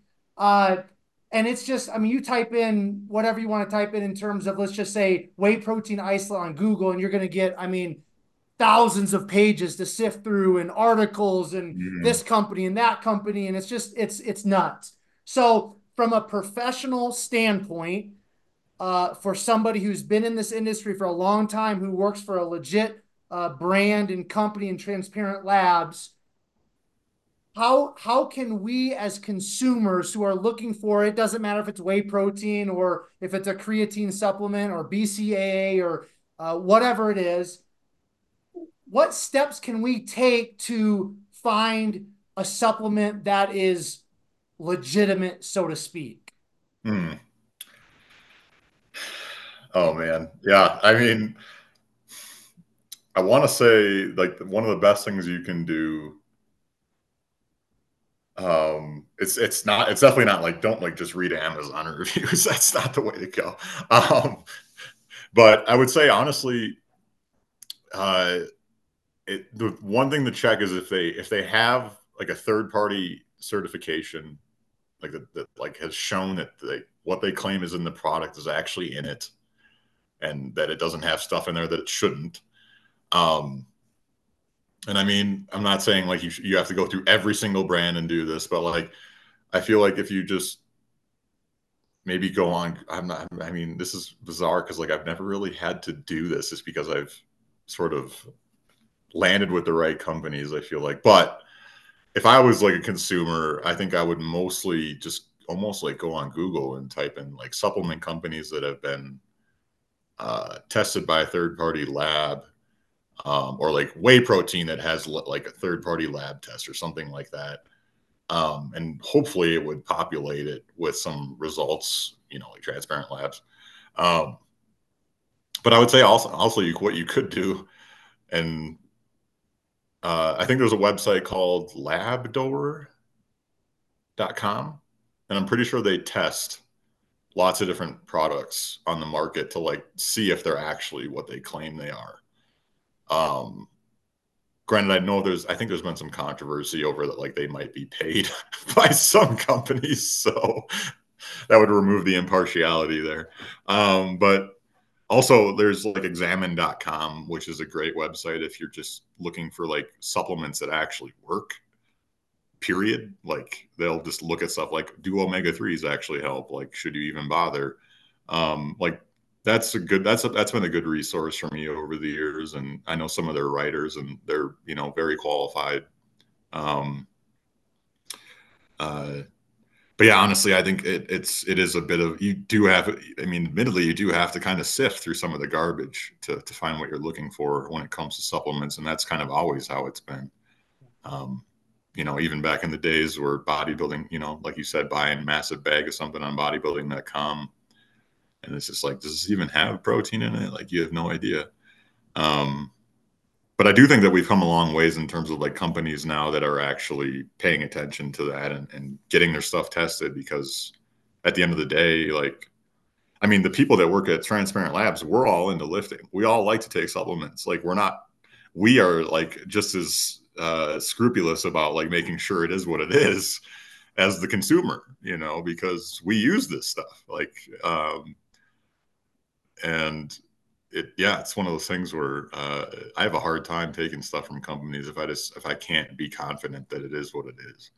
Because um, if you go on the fda website they also have a list on there of all the companies that they've tested products for and found that it wasn't what it was or that it had you know an illicit drug in it. And the list is huge. It's it's a massive database of and some of the brands are very well known you know and it's like almost shocking. You're like, what the heck? Like, but then if you go on Amazon, you see it has like a bunch of great reviews, and that's why you're just like, wow, like people don't even realize. Um, did you did you ever take you know back in the day? Did you ever take like Jack 3D? No, I, I never, I, I never, I never got too deep into supplements because I've always been very uh, um, uh, cautious of of what I take, and I competed as a drug free athlete. Um, so I yeah. never, you know, uh, GNC back in the day. I never had them unlock the like the glass case and take you know uh, any test supplements or anything like that. I when I was growing up, I took uh, whey protein, uh, L-glutamine, and creatine because like you know all the magazines were saying like these are these are like yeah legit uh, science backed supplements. Uh, and so that's that's all I ever dabbled in. And, and of course, I took uh, the Animal Pak uh, you know, vitamins because those ads were the best ever, man. oh, they were great. Yeah. The very grungy feeling. Oh, yeah. Oh, yeah. Yep. Yeah, actually, I we have I have some Animal Pak We we sometimes will just order stuff just to see what other companies are doing. But um, it's it's crazy because that formula has been the exact same for like oh, yeah. 20 years. but yeah. um yeah, I mean it's uh it's one of those things with supplements and and like the ones that you just listed, I would say actually like creatine and protein are, are well validated. Like creatine is the most researched supplement on the planet. Um you know, and and but once you start getting into like yeah, some of the exotic the exotic stuff, that claims to boost your testosterone, that's usually where it falls off pretty quick.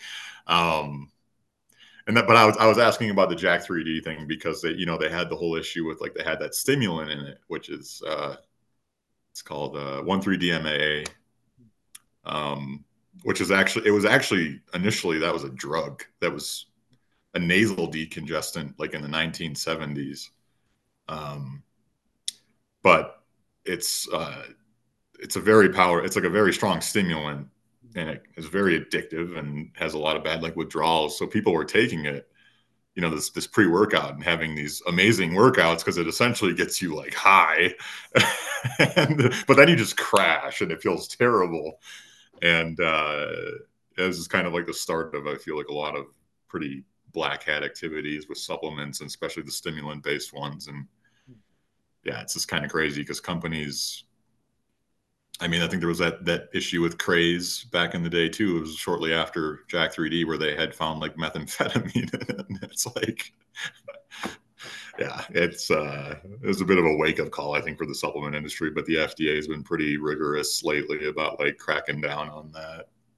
Yeah, yeah. Well, well, that's good because like like we've kind of talked about, uh, we we grew up in the same generation era, and back in the day, which I, it's always weird saying back in the day. We're only in our, but, you know, uh, 20, 20 years ago, man, like it was just, I know, just, just, I mean, a complete insanity. Uh, you know, you, and, and now you've got like the, the peptide stuff where, you know, only yeah. God knows what, what, what all of that stuff is, where it's coming from, what it's going to do long term. So, um, I, I, I just want to thank you, uh, Elliot, for giving us at least kind of a direction to, to, to go with the third party testing because I mean, even for somebody like myself, and even if if you weren't in the shoes that you're in, with all the great brands that you've been able to connect with, and not really ever having to look for stuff, um, you know, I, am sure if you had to try to figure things out, like it's it's like I said for myself, being in this industry for years and years and years, like it's it can be overwhelming, and you just like, dude, yeah. you you don't know like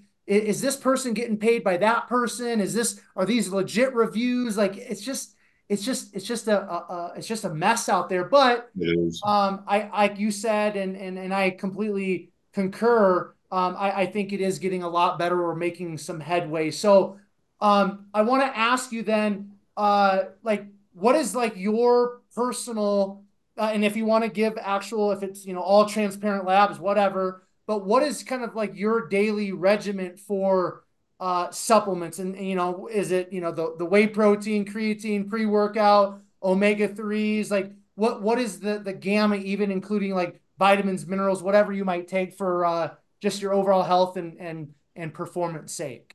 Yeah totally. Um so yeah i i use i use the grass-fed whey isolate from from transparent labs.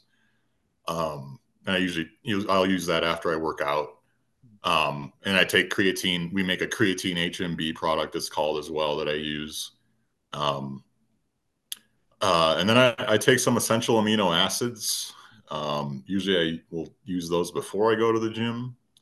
Um, and uh, it's got a little bit of glutamine in it as well and some citrulline. Um, and I, I, I am a big fan of like using um, our our pre workout. Uh, it's the, actually called uh, bulk, transparent labs bulk. It's called, and um, it's got you know it's got a good dose of citrulline in it. It's got betaine anhydrous, and it's got uh, beta alanine and caffeine, of course, and um, we do have some stimulant free versions if people don't like caffeine. Um, and I mean, I, I, wouldn't say that's like a must have by any means, but it, it, definitely helps for just kind of getting going before you go to the gym. And, um, but honestly, I would say for as much, for as many supplements as I could take, I actually take fairly, I take like a fairly minimalistic approach to it. I don't try to rely on supplements. I mostly just, I try to get most of my needs from, from, from my diet but you know occasionally i'll take like an, uh, if i need like some extra electrolyte powder or something i'll, I'll throw a scoop of uh, tl hydrate in, in my shaker and go to the gym.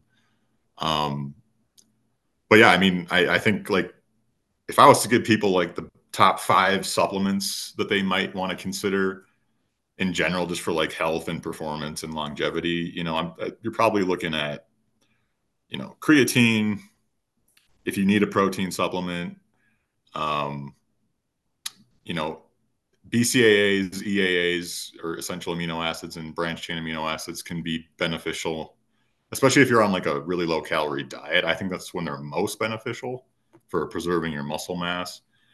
Um, and then, you know, maybe some like krill oil or fish oil, something to kind of help your blood lipids. Um, and then a multi-V really, if you, if you feel like you even need that. But I, I don't know. Personally, I think multivitamins, I don't know, they're kind of hit or miss. Um, it's actually interesting if you look at some of the, like, if you look at some of the longitudinal studies on uh, they actually have found that people that take them tend to live shorter lives. but that, I don't know. It's just an interesting observation because it, it, does make you kind of wonder what's going on there. But I think part of that is because they're probably taking it as a replacement for eating a good diet. Um, that's my working theory on that. But um, sadly, a, a, lot of multi V's on the market are pretty much just garbage.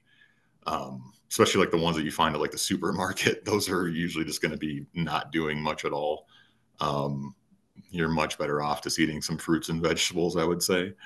Um, but you know, there are some good quality multi V's out there uh, if you feel like that's helping you meet your nutrient needs.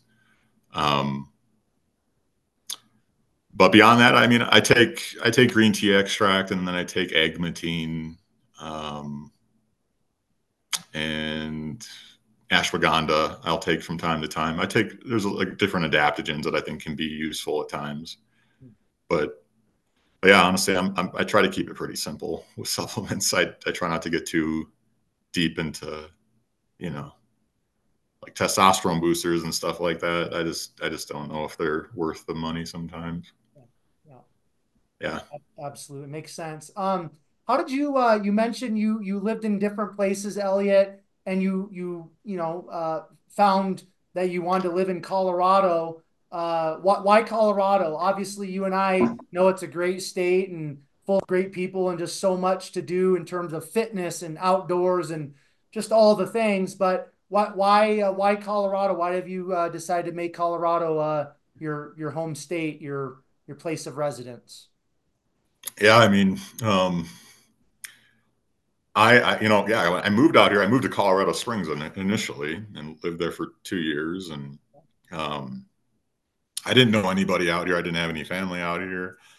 But I, I when I was growing up, we we had um, one of my uncles lived in Colorado Springs, and because he was in the Air Force, and we would visit from time to time. And I just remember it was always like, this is such a beautiful state. Like I'd love to live out here someday. And and uh, coincidentally, one of my neighbors in the Minneapolis area when we were growing up was like a hardcore Broncos fan, and they grew up because he was from Colorado, and they were always like telling me about how awesome it was out here. And uh, he actually lives out here now too. Um, but uh, yeah, I just remember coming out here and just being like, man, I would love to live out here, go to school out here. And um, when I was in high school, my dad and I flew out here to visit like um, UC Boulder and Colorado State up in Fort Collins and um, and UNC up in Greeley and um, as much as I wanted to go to school out here, the out of state tuition was absurd. so decided not to do that. But um, then when I started the freelancing and kind of realizing that I had liberty to live wherever, I was like, well, why don't I give Colorado a shot? And uh, and yeah, I just kind of on a whim moved to Colorado Springs, and um, the rest is history. I've been here for like eight years now, um, and uh, I just love I just love the nature it has out here. Honestly, that was the main thing that drew me to Colorado. It wasn't really anything more than that. It wasn't, you know, it wasn't pot. like that's a lot of people ask. Like, you moving to Colorado for the weed? I was like, heck no. Like I just want to be in the mountains. Um, because I, I, don't know, I'm not much of a hippie, but uh, but uh, yeah, I just I just wanted to be in a beautiful beautiful spot, and um, yeah, that that's really the main thing that brought me out here. Awesome, man. Yeah, I mean that's yeah. that's what I hear from a lot of uh, people that are out here. Um, we're gonna start wrapping up, Elliot. I want to ask you a few more things in kind of closing. Uh, in terms of your writing career, uh, and and you know just being kind of in the health and fitness space for so long, has there been any uh, writers or uh, you know individuals maybe within the space of health and fitness and supplements that you would consider a mentor or anybody along your life journey that you feel like uh, you know has kind of given you uh, a, a, a, boost in terms of your career and and and anything of of that sort? I mean yeah i, I would there was a guy um his name is uh Tony Foley. He lives in Australia and he runs a company or a website called simplyshredded.com. I think they have like a couple million followers on Instagram. Um, but he was he was instrumental in, in really getting my my writing career and, and whatnot off the ground and because um, he actually was like one of the first people to discover me, I would say, and um, he had me start writing some articles for his website and they got like really good feedback from from his fan base and um and then he uh, asked me to write an ebook for him um which has sold like hundreds of thousands of copies i think. Um and it's just like an ebook that talks about like uh like getting shredded basically which is uh is is a catchy title for sure but um but yeah, he was he was a big part of like why I was able to um, you know get to where I am now, and and um, was definitely like encouraging and and because uh, he yeah, he came to me and he was like, I'm telling you, like there's just not many good writers in this in, in this niche especially, and and you're one of them, and um, yeah, it was, and he he also showed me a lot about like how to how to find clients and like how to you know continue writing and, and make a living from it. So, um, yeah, very appreciative of that. What in your in your personal professional uh, opinion, what makes someone a great writer or a writer that is worth reading, so to speak? Maybe not necessarily a writer in the sense of writing a book, or maybe it is, maybe it's somebody like yourself, freelancer, more just like articles, things like that. But uh, you know, writing, um, you know, is is a gift. Uh, I, I think it can be learned, but for a lot of people, it's just like an artist. It's it's just something that's a gift. It's just something you're born with. It's innate uh, within you. Mm-hmm. So what what makes a great writer, uh, Elliot? I think it's um, it, it might sound almost uh, cliche, but I think it's it's learning to write like you are talking to somebody um because i think when we when we when we write we almost tend to um talk differently and and and almost like i think people can get a little carried away and it's like it's it's almost like you know they're trying to um uh write in a way that isn't it's like not how, how they would talk to you organically mm. um and I, I, think that's maybe why people have appreciated reading my material a little bit more because I, I feel like I'm pretty um, candid when I write. You know, I, I'm not I'm not like filtering out necessarily. You know, I, of course, there's like a, a structure to it, um, and you know, I'm not being like verbose, but you know, I'm not using phrases like um and and you know, like to fill in the space, but um because I, I do that a lot when I talk, which is something I need to work on for sure. But um, keep doing it. Um, anyways, yeah, when I write, I just try to I try to write like I'm having a conversation with people, and and I think when you're writing articles, especially, I think that's something that people appreciate because otherwise, they just feel like, especially in this day, you, you feel like you're reading something that like an AI wrote. You know, it's just like, come on. Um, it's got to have some it's got to have a human component to it. I think it's got to have some some uh, like some passion. Um, you can tell when somebody's writing something and they're not passionate about it because hmm. mm. it'll just it'll just drag on, and you're just like this is this just doesn't feel like it has any energy in it. Um, but if you are passionate about something, like use your voice, like yeah. it's like why they say like you have to have a good writer's voice, and I think that really means like talking to people like you would be having a conversation.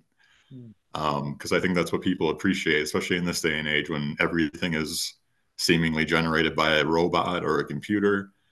Um, it's like have some character in your writing, and uh, I think people will definitely gravitate towards that. Mm. Yeah, love that.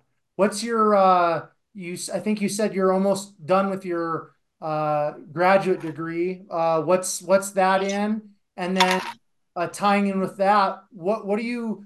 you know, I don't want to say in the next five or ten years because if somebody asks me that, I'm like, I don't even know what's gonna, I, I, don't know what's going to happen tomorrow, right? So I, am not going to ask that question. But yeah.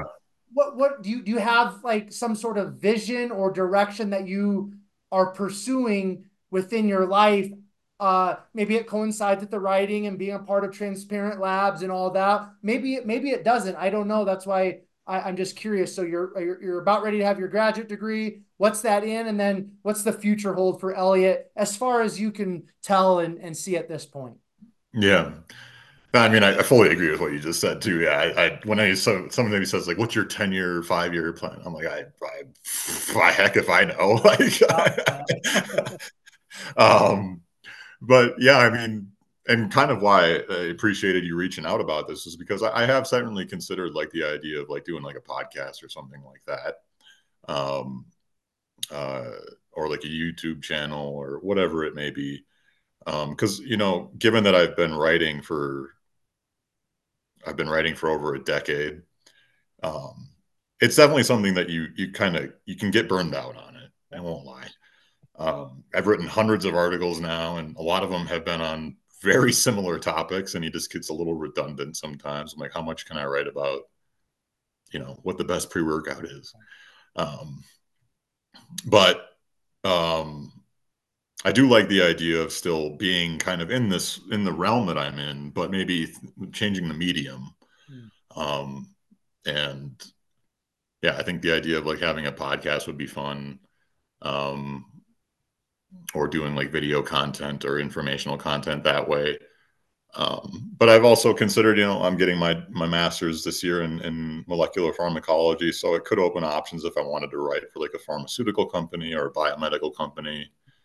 Um, I'm not sure if that's really what I would be passionate about yet, um, or getting involved in like research maybe. But um, it's one of those things where like I, I love the company I work for right now. I love the people I work for, um, and it's uh, it's been kind of like it's something I worked I worked hard to get to this point, and I don't want to just like walk away from it all of a sudden without really you know putting some thought into that. And um, so yeah, it's it's kind of up in the air, but certainly would like the idea of maybe um, you know turning my attention to a different medium of getting content out there than just writing because the reality is too is like the world is changing and i think i read something the other day that most people when they click on an article they don't even get like 200 words into it before they're already their attention's on something else you know? Um, so i write you know articles that are 2000 words long and like i wonder if like people even read half of it and it that can kind of be a, a dejecting thing to think about but the reality is people want information but they want it quick you know and it's like they want like digestible tidbits that they can get in like 20 seconds and uh, I just don't know if long form writing is compatible with that. Um, you know, there are going to be the few people, the nerds that, you know, are like me and they want to read all the data and stuff, but most people are just like, give me the cliff notes, you know? so, um, yeah, kind of that all plays into it. Um, yeah, so we'll see. So what what uh what are you passionate about, Elliot? I know you said kind of in the beginning of our conversation. You you love helping other people, uh, and you need to be you know uh, in tune yourself, or or or or uh, you know you need to be taking care of yourself so you can do that. But is there like a, a burning passion or something that really sets your soul on fire? If so, what what is that? Like not just helping people. That's generic. Like specifically, yes. something specific. Oh man, I mean, I do think it would be. I, I as as for as far as I've come with writing, I do think that like I it's like I almost like owe it to myself to write to write some sort of a book. Oh. Um, and you know, naturally, I do think it might like I've had people tell me like I should write like you know like an ultimate guide to like supplements or something like that, um, which would certainly be something I'd be passionate about. Um, but at the same time, like I, uh, I don't know. I'm kind of in a phase of my life right now where um, I'm, I'm almost like trying to find another passion because I, I've been passionate about like supplements and exercise for a while, but I don't know if that's necessarily like what I want my entire life to be about, yeah. you know? And so I'm, I'm definitely kind of in like a, almost like a renaissance discovery phase of like trying to figure out what another passion of mine is that I would really want to put like my full effort and and and attention into. Um, I just don't know quite what that is yet. I wish I could give you an answer on that, but um, I just don't know if I have it right now. Yeah, that's yeah. that's that's perfect, man. It's beautiful because it goes back to what you said earlier when we are talking about philosophy, kind of religious stuff. You know, it's like you said, I I I don't I, I don't you know I don't I don't know, and that's that's the thing. It's like we live in such a, a, a I don't know how to word it, but just kind of a crazy, fast paced, ever changing world. And, and mm-hmm. because of social media, it, it's, I think a lot of us are starting to get conditioned that like, you know, at a certain age, I've got to, I've got to have this degree. I've, I've got to be in a relationship. I've got to have a dog. I've got to have a house. I got to have my dream job. I got to have this amount of money set aside. But at the end of the day, like, if, if, if that's not for you, that's not for you. If it's for you, that's great. But if it's not for you, that's more than okay. And and nobody, no human being on planet Earth has it all figured out. If if they if they say they do, they're they're they're they're lying. You know, and and yes, some people, you know, uh, have more money and have better cars and bigger houses and you know, better looking significant others and more degrees sure. and all that. But it at the end of the day, like nobody has it figured out. Some people can just hide their their uh, you know, ignorance better and can hide their issues better. But we're really? all in this together, like you said earlier, right, Elliot? So thank you for being uh, you know, candid with with that answer. Like I'm I don't really know. That's that's perfect. It's great. Yeah. You're at a place where it's like, man, like the world's before you, right? Yeah, totally and it's like you said, I, there's there's nothing wrong with not knowing. You know, I think that's that's where that's where humans tend to tend to struggle. Though it's like we we like to know things before they happen. You know, because it's, it's and that actually goes back to the whole thing about anxiety, which is like literally an innate response to your body being like, I don't know what's coming.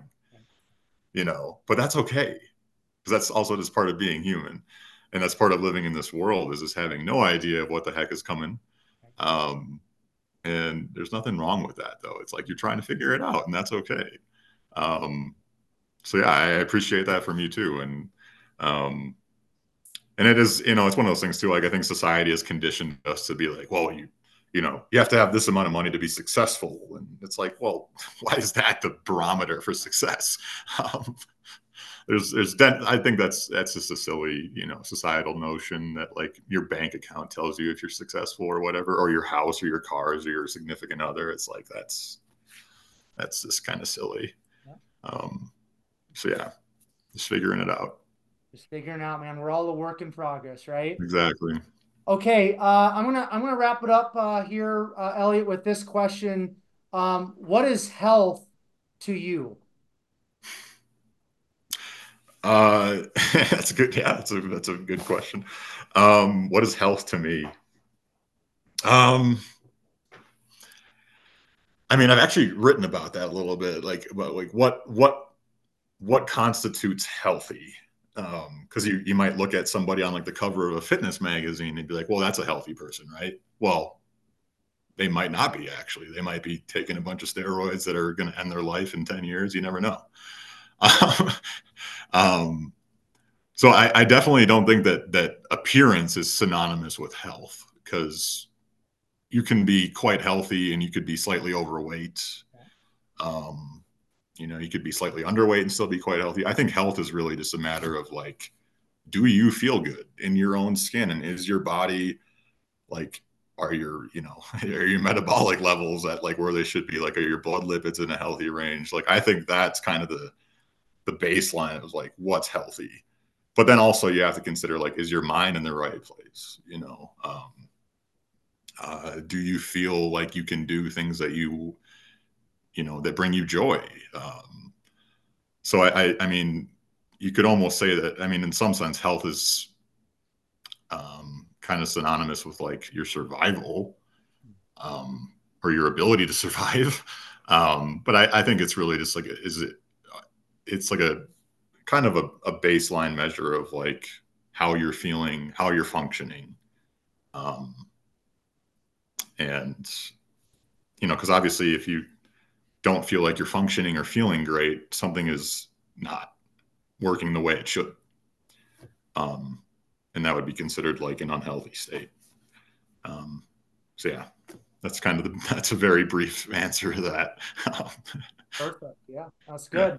Yeah. Um, okay. Uh, I think that's a great ending point uh, for us today, Elliot, with our conversation. I want to just kind of give you the final uh, word here before I do a quick outro and we, we wrap it up. I want to uh, just give you an opportunity if you want to uh, share any final thoughts, any final words you can. If you don't have anything, that's fine too. But uh, also, um, you know, if people want to connect with you, we, we already know that you're not on Instagram, you're on Facebook, but if there's any other places that you want to send people to connect with you, if you want to kind of direct people towards anything uh, eh, with regard to uh, Transparent Labs, any other brands or companies that you're affiliated with that you want to uh, share with us. Um, I'm just going to turn it over to you, uh, give you the platform to kind of share some of your final thoughts and words, and then I'll do a quick outro and we'll get out of here. So, uh, platform is yours, Elliot.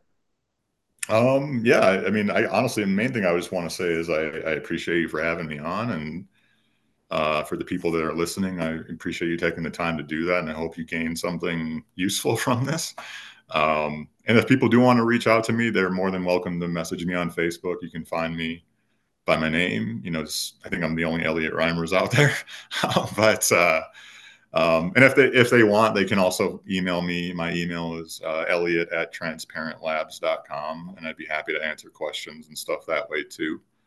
Um, but uh, yeah, like I said, I'm, I'm mostly just appreciative to have this opportunity and uh, for you kind of give me a platform to, to talk to people. So, um, yeah, thank you for that. For sure. Yeah, no, you're, you're welcome. And thank you, Elliot, for coming on and uh, sharing your story with us, man. It's, uh, it's greatly appreciated. Okay. Yeah, totally. Right.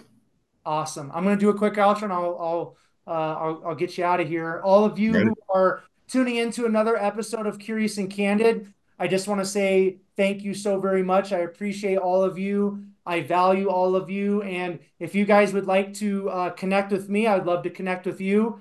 There's a couple places that we can connect. First place is Instagram, Curious and Candid Podcast. Um, the second place, if you want to connect with uh, me, uh, feel free to reach out to me through email, Uh, that email is curious and candid podcast at gmail.com. Before you guys uh, leave today, if you guys would do a huge favor and please subscribe to Curious and Candid on iTunes and leave us a five star rating and review. Uh, again, I would greatly appreciate that. And if you guys are interested in holistic lifestyle coaching, you can check out my website, which is Awaken Training and Nutrition.com. Again, thank you so much to all of you guys for tuning in to another episode of Curious and Candid. We'll catch you next time.